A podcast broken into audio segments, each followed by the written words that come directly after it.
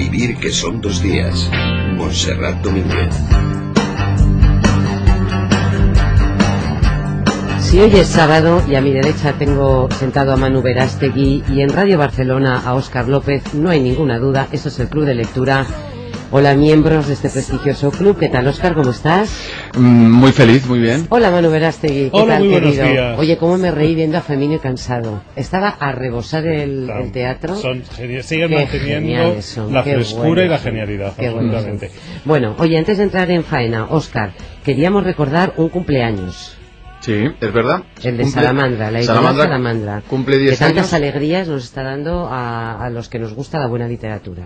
¿Y sabes lo que tiene Salamandra? Yo creo que ha conseguido eso que tienen pocas editoriales, ¿eh? Que al final el público, o tenga un público lector, que ya apueste directamente por la editorial, independientemente de lo que publique. O sea, quiero decir, yo ya tengo la sensación que lo que vaya a publicar Salamandra será bueno. Y de ese tipo de lectores existen. Eso ocurre Mm. también con otras editoriales, como Anagrama, como con Tusquets, ¿no? Pues yo creo que Salamandra en 10 años también ha conseguido más o menos lo mismo. Y motivos tiene, porque, en definitiva, ellos son los que nos han dado a conocer aquí a un amplio público, pues por ejemplo a Sandor Maray, por ejemplo Andrea Camilleri, Daisy Gie, Daniel Mason, Paolo Giordano, por ejemplo, uno de los últimos en entrar con esa estupenda novela que es La soledad de los números primos, también a Philippe Claudel, un escritor francés realmente interesante. Y hombre, Eso Salaman- significa su gran Claro, éxito de ventas, decir, ¿no? que Salamandra es Harry los, Potter. son los padres de Harry Potter, Claro. que apostaron por Harry Potter cuando no eran Salamandra, de hecho eran MC, que era una, una delegación de España de esta prestigiosa editorial argentina, lo que pasa que luego ellos se quedaron la propiedad aquí y convirtieron esa editorial en Salamandra, ¿no? Pero sí, sí, Harry Potter también es de, es de ellos. Es un, un bingo total. Total. Hombre, imagínate. Bueno, pues feliz cumpleaños, Salamandra. Por cierto, he estado hablando con algunos editores esta semana y tendremos que dedicarle un programa al final de año. Están todos con los pelos como escarpias, ¿eh? horrorizados de cómo va el mercado. Me ha parecido escuchar que asentía nuestra invitada, que es editora, aunque en esta ocasión nos visita como autora. Es Esther Tusquets. Hola, Esther, buenos días. Hola, ¿Cómo estás? Bien. Decías, "Mm, mm", como reconociendo que la- el mercado está complicado este año. ¿o qué? Bueno, yo soy completamente fuera del mundo editorial, por suerte. Ya se ha jubilado este. Bueno, pero el mundo bueno, ella editorial sí, lo conoces Hombre, la editorial Lumen fue su editorial durante muchísimos años. sí, sí, sí. Yo creo que, que sí, que el mercado está fatal. O sea, Ya. que- creo que la situación general es muy mala Ujú. y la del libro pues no, no es mejor que el resto. Ya. Lo que pasa que tú sabes, Esther, que a los editores les cuesta mucho reconocer que las cosas van mal. Siempre le va mal al otro, ¿eh? Al vecino. Nunca le va mal a uno. Porque yo se lo pregunto y se me dice, no, yo este año voy bastante bien. Pero sí, sí es verdad que hay crisis. Yo no sé por qué la gente siempre dice esto, igual que la gente oculta que está enferma, por ejemplo.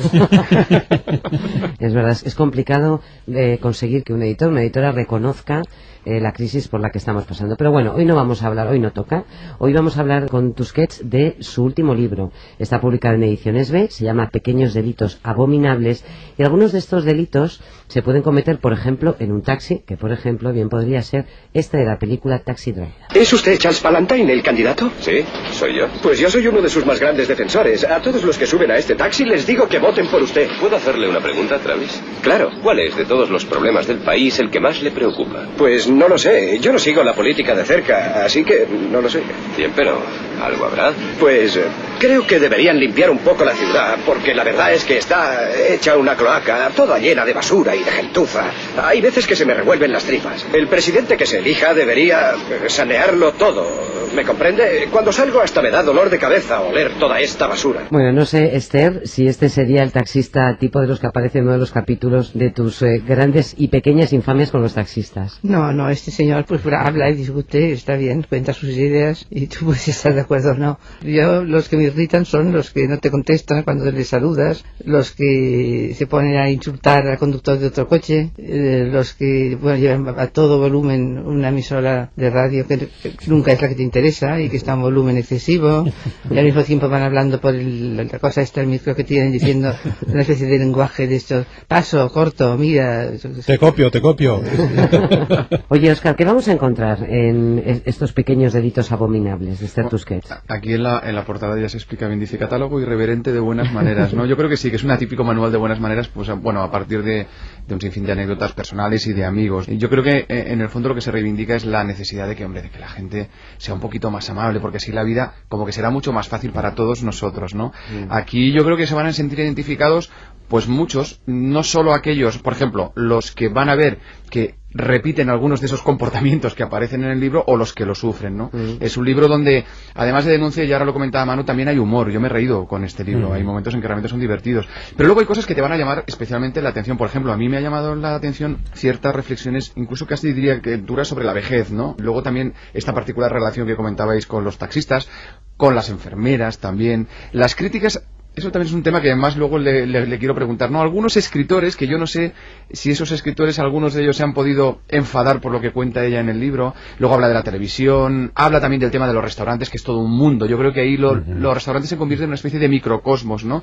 En fin, que es un libro muy entretenido y que además ofrece, yo creo que más de lo que uno a lo mejor inicialmente podía esperar, luego cuando lo lees y empiezas a rascar, pues hombre, eh, vas descubriendo cosas. Por cierto, Esther, yo he empezado esta entrevista tuteándote y no sé si debiera hacerlo o debiera llamarte a usted. No, no, no, en ese caso está bien el tú.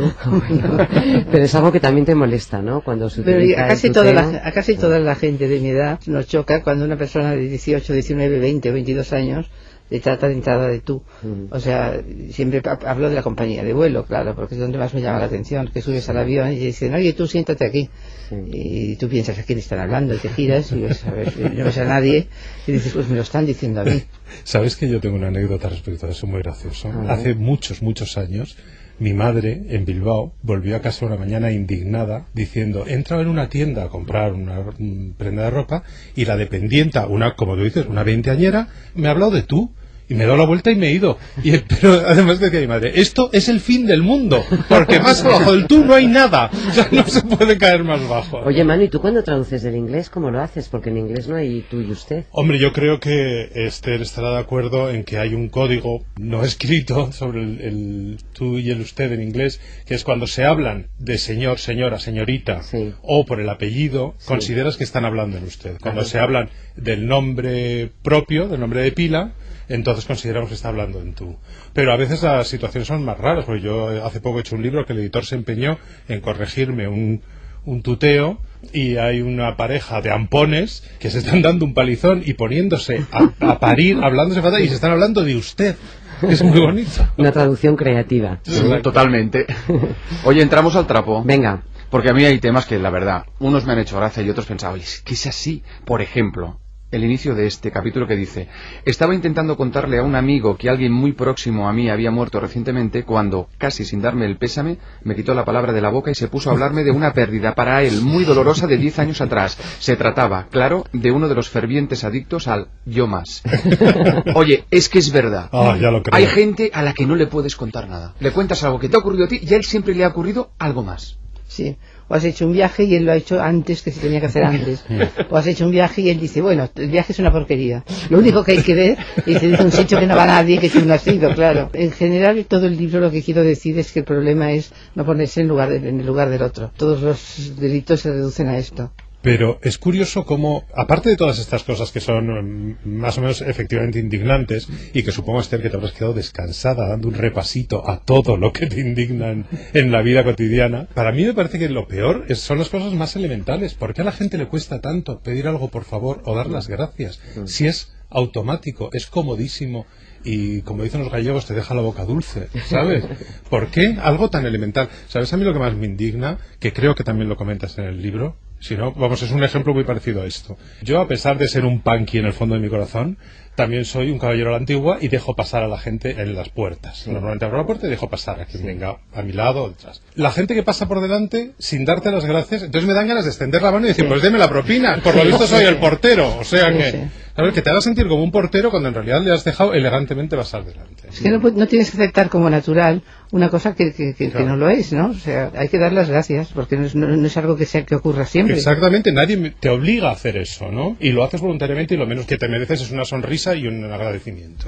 Hay una parte del libro que es muy interesante que se refiere a la relación entre padres e hijos y de los hijos en sociedad. Y me gustaría abordar esa, cómo nos relacionamos con los niños y cómo sacamos a los niños al exterior, pero recordar también un aspecto que venía a cuento, por ejemplo, de una película, no sé si la recordáis, vosotros seguros que sí, Las Cuatro Plumas, Ujú. una película que comenzaba precisamente así. En el año 1884, más de una cuarta parte de la tierra había sido conquistada por el ejército británico. No existía mayor honor para un joven que luchar por la reina y la nación. Quienes rechazaban la llamada a las armas eran la vergüenza vergüenza de sus amigos y sus familias. El símbolo de la deshonra era la pluma blanca de la cobardía. Ahora, Esther, entramos en detalles cotidianos de la vida con los niños, pero esto me parece que tiene una carga de profundidad. Dices que antes la sociedad inculcaba a los niños el deseo de aventura y ahora los padres inculcamos a los hijos el miedo. Yo creo que vivimos en una sociedad demasiado preocupada por la seguridad. O sea, en que nadie quiere correr riesgos. Y me parece, no sé, que la vida solo una vez, pues asumir determinados riesgos tiene sus compensaciones. O sea, ya no hay aventureros. Ya nadie se lanza al mar a descubrir nuevos mundos o a descubrir lo que sea.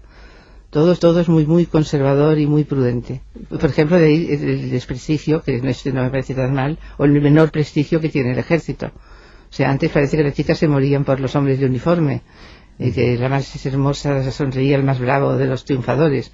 Ahora no conozco a ninguna chica que realmente se enamore de un militar porque lleva el uniforme de militar. En este caso no me parece mal.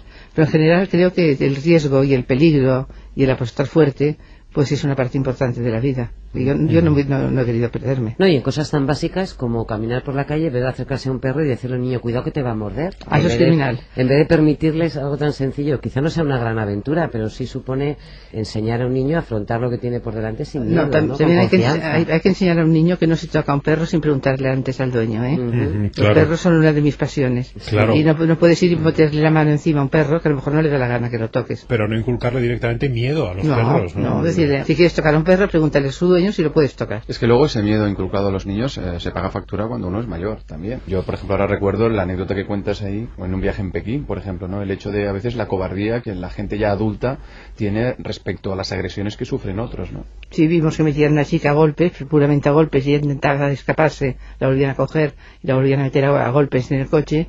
Íbamos un grupo de 15 personas, o de 17, y de las 15 o 17, tres nos empeñamos en pararnos y ver qué pasaba y por lo menos estar presentes, tomar el número de la matrícula del coche, llamar a la policía. Los otros pues encuentran que no te metas en líos, que tú que sabes, que a lo mejor los que la están golpeando son cuerpos parapoliciales, que a lo mejor la chica ha hecho algo que, o sea, lo que quieren no meterse en líos. Ese estilo de, de, no ayudar en la calle, por ejemplo, eso lo vemos en Estados Unidos, en cosas mucho menos comprometidas. Es no ayudes a levantarse a una anciana que se ha caído porque igual te denuncia claro. por haberle provocado tú la caída. Eso es un poco la judicialización también de la vida cotidiana que hace que ni siquiera respondas a tus instintos más, eh, más caballerosos. ¿no? Mira, yo Más cuento, básicos. cuento, no sé si lo cuento en el libro, me parece que sí, pero trabaja conmigo una chica de, boliviana y el primer día que estaba bajo, bajo uno de mis perros, yo me asomé al balcón para ver qué pasaba. Y te, bueno, yo tengo mis perros, son labradores y los puedes matar que no te morderan. Y en aquel momento justo delante de ella cayó un negro, cayó de espalda y quedó inconsciente. Y ella empezó a intentar reanimarlo, le cogió la mano, le tocaba la frente, telefoneó a socorro, telefoneó a varios sitios. La gente que pasaba no se paró nadie. Y eran las nueve de la mañana, no había ningún peligro. Pero por un negro y una india no se para nadie. Bueno, eso es toda una lección de sociología, ¿no? De lo que está ocurriendo. Oye, hay un escenario habitual, Oscar, para estos pequeños delitos eh, abominables, que es, por ejemplo, los restaurantes, ¿no? Por entrar en aspectos un poco más frívolos y cosmopolitas, que es, por ejemplo, la actitud de los camareros, pero también de algunos comensales, ¿no? Hombre, sí, eh, por ejemplo, a mí me hace mucha gracia, y es verdad, es que es verdad, que tú vas a comer con alguien y no cogen la carta. Sí. Si quiero que cuentan, y están, si se ponen a charlar, a charlar, y ves que viene el camarero una vez, que mira, y tú dices, no, vuelva en cinco minutos, porque como diciendo, es que todavía no ha mirado nadie nada. Sí. Y vuelve al cabo de cinco minutos, y tú tienes hambre, y tienes ganas de pedir, y luego ya tendrás tiempo de hablar, y mientras traen la comida. Pero es verdad, Esther, es que eso pasa, hay gente así. Pasa y luego hay la persona que nunca sabe lo que quiere, que todos se vuelven lo, la vuelven, intentan ayudarla, diciendo, mira, hace una semana las espinacas te sentaron bien. Bueno, y al final esta persona acaba pidiendo el segundo plato, eso con una carta de 50 platos, o pide un, pla un plato que no está en la carta, o pide el segundo con la salsa del quinto, pero en lugar de ser asado que sea frito, como el séptimo. Cuando le traen el plato, decide que se ha equivocado y que no le gusta. Oye, alguien de la mesa dice, ya te lo cambio porque todos están Sí, sí. Bueno, también es, es, irritante esos que dicen, tenía que haber pedido lo que has pedido tú. Sí. ¿Verdad? Es, es Siempre verdad. tienen que haber pedido lo que has pedido tú. ¿Sabemos en este país aproximarnos a un buffet? Que es esta No, yo no fórmula sé. de gran éxito. Mira, yo no sé si solo en este país, porque en Frankfurt, en la Feria del Libro, hay cosas internacionales de gente de altísima categoría y es lo mismo. O sea, la gente bien se precipita sobre los bufés como si estuviera muerto de hambre. Sí, ¿no? En los hogares de los pobres no pasa esto. Se comportan mejor. Pero es, que, es que es una vergüenza cómo se precipitan encima de las gambas y del caviar. Y digo que en los barcos, en los cruceros de lujo, pues al cuarto día hay un montón de gente enferma. Oye, otro tema que, mí- que me ha hecho mucha gracia el capítulo este, que empieza diciendo, en cierta ocasión subió una pareja de amigos a pasar unos días conmigo en Cadaqués. Me comunicaron que no iban a ir a la playa ni a bañarse y él explicó, es que tenemos la regla. Dice, porque hay parejas tan, dice, pero tan unidas que Que utilizan solo el plural. Es verdad, y lo del papá y mamá, que también lo dice, que es verdad que me pone enfermo. Cuando se dirigen entre ellos, y Entre dicen, ellos. papá, ¿qué vamos a hacer hoy? ¿no? Me parece de, un- de una cursilería. Aparte que encuentro que reducir al otro a la pura función reproductora. O sea, porque si tú te llamas Carmen, y en lugar de Carmen durante el tiempo en que te llaman paloma mía, tesoro, o lo que sea, vale, pero que te pasen a llamar mamá, es tan- tan- es una degradación. También me gusta mucho el escenario tienda, ¿no? Una llega con todas las ganas del mundo, porque dices que tú eres compradora, ¿no? Esther? Yo soy consumista, gusta, consumista mil. Yo salgo de viaje y compro ya en el, el aeropuerto de Barcelona antes de salir. Bueno, y ahora que se han convertido en estos grandes centros comerciales, con mayor motivo, pero es verdad que es frustrante entrar en una tienda con toda la ilusión del mundo de llevarte algo y no conseguir hacerlo por culpa de la actitud de, las, eh, de los dependientes. Los dependientes, no, no me queda esta talla, no, no tengo ese color, no, no tengo nada alternativo, ¿no? No le va a gustar, ¿eh? no, no le sentará bien. Y ya no se fabrica, como si conociera absolutamente todo Claro. el mercado. Sí, sí, sí, no, esta temporada no, hay esto. No, esto, esto no. Oye, chicos, ¿y qué pasa con ese capítulo donde habla de los amigos que siempre se ponen de parte del contrario? Bueno, yo, quiero, yo quiero amigos incondicionales. Sí, sí. Quiero que se pongan de mi parte, aunque yo no tenga razón. Pero, pero bueno, esto no lo pido en el libro. Es lo que quiero, pero no lo pido. Pero cuando es un asunto en el que tienes toda la razón, pero toda, y no te dicen que no la tengas, pero te dicen, sí, claro, tienes razón. Pero en realidad, todos sabemos cómo eres tú. En realidad, sabe a ver qué había pasado antes. Y sus razones tendría fulanito. No, hombre, no. Fulanito no tenía ninguna razón. Me ha hecho una putada como una catedral y hace el favor de decir que es un canalla. Esther Tusquets se dedica también un capítulo aparte a los programas de televisión y creo que hay uno en concreto que te parece especialmente constructivo. ¿Has salido alguna vez a la calle con una compresa femenina puesta? ¿Te has intentado dar placer sexual con un vegetal? ¿Te daba asco saber que tu padre se aplicaba su propio orín como crecepelo en la cabeza? Sí. ¿Detestas que tu marido y sus amigos se tiren ventosidades cuando están juntos? Sí. ¿Has pasado una semana entera sin ducharte porque te daba pereza? ¿Alguna vez dijiste en el colegio que tu padre tomaba semen todas las mañanas? ¿Alguna vez te has disgustado con tu pareja porque se equivocó de orificio mientras mantenías relaciones sexuales? Un momento, ¿Has un momento, para Juan, para, un momento. Oye, ¿qué es. ¿Esto es real? Esto es lo que me contaba Mariola Cubels el otro día y yo pensé que Esto era una ensoñación. ¿Qué es esto? Esto no sé cómo se llama, es un concurso que se llama El juego de El tu juego vida. de tu vida. El juego de tu vida. Pues Efectivamente. que primero preguntan esas groserías, pero es que las últimas preguntas son preguntas comprometidísimas, casi de, de delitos. Sí. O sea, son sí. si te te has acostado con tu hermana, con la hermana de tu mujer, o si una vez tu mujer te encubrió a ti cuando tú hiciste una estafa, ¿Mm? pues cosas realmente graves. Mm. Y entonces la familia está delante. Y él se dirige a la familia. Y la familia, sí, sí, sí, sí. Todo el mundo dice, sí, di la verdad. Bueno, pues si dice la verdad, se lleva el dinero. Y que- que Pero- cuando acepta una burrada, los familiares aplauden encantados. Sí, encantador. Yo me pregunto Porque si la persona, al cabo de una semana, queda en su barrio. Porque eso es muy bonito en la televisión cuando te dan el dinero. Pero luego todo el barrio sabe que él se acostó con la hermana de su mujer o que medio estafó a la empresa. Oye, por cierto, hablando de estafas, hay algo que te enerva especialmente, Esther, y es la gente que se queja por pagar impuestos, ¿no? Sí, bueno, porque vivimos en un sistema capitalista, en un montaje determinado, que es el único que de momento funciona, y en ese sistema el único modo de repartir la riqueza son los impuestos. O sea que es que no hay otra manera. Y entonces, aunque se empleen mal, o que se pague de una forma injusta, que alguien que le tocaría pagar más que tú pague menos, sea esto verdad o no, pues hay que pagarlos. Y si tienes que pagar impuestos, contento tienes que estar. ¿Y sabes que le enerva también, Monse? Que llamen por teléfono y se enrollen cuando está jugando al póker. Al bridge, ¿no? Y al póker ¿Qué juegas, al póker o al bridge, Esther? Juego las dos cosas, juego al póker bien y al bridge mal. Y Pérez Ginferre tenía la habilidad, ¿no?, de llamar a veces por teléfono en el momento oportuno. Bueno, pero cuando de repente le dan la entrada de las llamadas, le da temporada, entonces ya va sin parar. Ujú. Y claro, para él una partida de cartas no tiene ningún interés. Estamos jugando al póker. Y él no, y él, lo del póker porque parece una tontería. Y sigue contando sus historias. Oye, ¿y es verdad que estás en un proyecto ahora junto a tu hermano, al arquitecto Oscar Tusquets? Sí, una especie de locura. Yo, yo sí que corro riesgo. Una locura, pero cuéntanos algo, ¿no? Pues yo sí, hacía mucho tiempo que tenía ganas de hacer algo con Oscar. Y siempre he tenido curiosidad por saber algo de Oscar, porque yo lo cuento todo y mi hermano no cuenta nada. Entonces un día dije, oye, podríamos hacer un libro a cuatro manos, una especie de memorias de infancia, porque el mundo nuestro era el mismo, pero lo veíamos completamente diferente. Mi hermano y yo no nos parecemos en nada. Y entonces pues él me escribió un primer texto por email diciéndome que Ingmar Bergman en sus memorias cuenta que intentó asesinar a su hermanita porque tenía celos y que se enloqueció con de entusiasmo con Hitler. Y mi hermano dijo tendríamos que escribir algo así contando toda la verdad porque las memorias en que dices que tus padres fueron maravillosos y tu infancia tal no sirven yo dije ah pues sí y entonces yo contesté con otro email hablando de cuando habíamos descubierto a Ingmar Bergman en París viendo el manantial de la doncella y diciendo que no es verdad que yo le quisiera vender por una peseta, que es una cosa que ha corrido por otra familia y no es exactamente cierta que yo lo quisiera vender por una peseta. No creía yo que valiera más que una peseta, ¿eh? me, me, importaba un pito que se lo llevaba aquella cosa asquerosa que es un niño de dos meses. Bueno, pues prométense unas memorias de lo más, de lo más jugosas.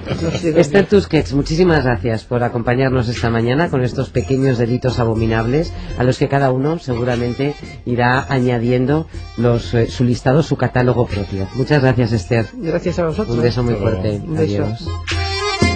He comprado un hombre en el mercado, lo he desvestido, lo he lavado.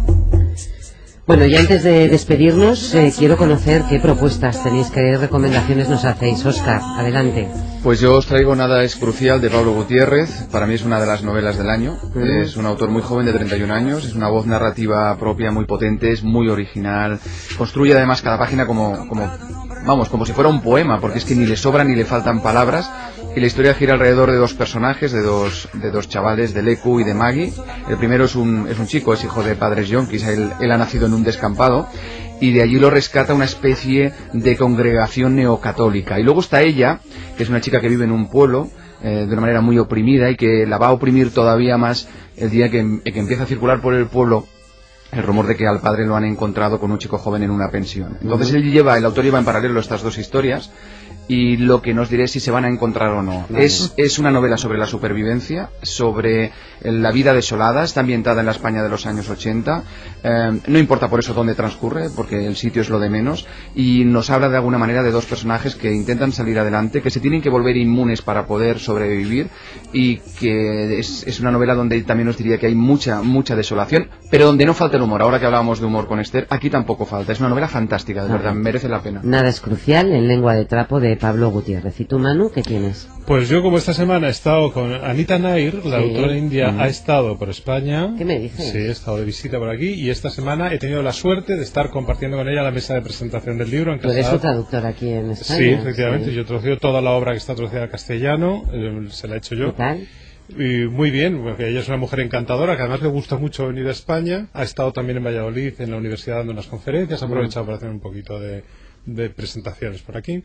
Y hemos presentado en, en Casa Asia en Madrid eh, Lecciones de Olvido, que es su último libro.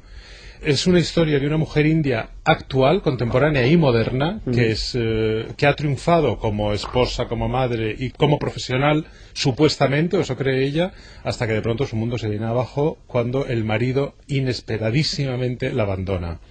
Por otro lado, ella intenta recomponer su vida como puede, por otro lado conoce a otro hombre que también ha tenido una conmoción enorme en su vida, es Jack, es un profesor especialista en ciclones, que esto va a servir además para abrir todos los capítulos con una reflexión sobre los ciclones, que es una metáfora de cómo las emociones en, en la vida de los humanos pueden desmoronarlo absolutamente todo. Y este hombre, que es un hombre que no está acostumbrado a comprometerse, se ha visto obligado a comprometerse como padre por unas circunstancias trágicas especiales. Lo más importante de este libro es que por primera vez, creo yo, Anita ha querido hablar de la India moderna y de los contrastes que existen entre todo lo que queda pegado al pasado, apegado a la tradición y una India muy moderna. que Qué interesante acercarse a la India de, de hoy a través de Anita Nair en Duomo, Lecciones de Olvido. Eso. Hasta el próximo sábado. Que vaya muy bien la semana. Que tengas buena semana. Un beso, Manu. Igualmente. Y a ti te veo mañana. Mañana nos vemos. Venga, un Un beso. beso.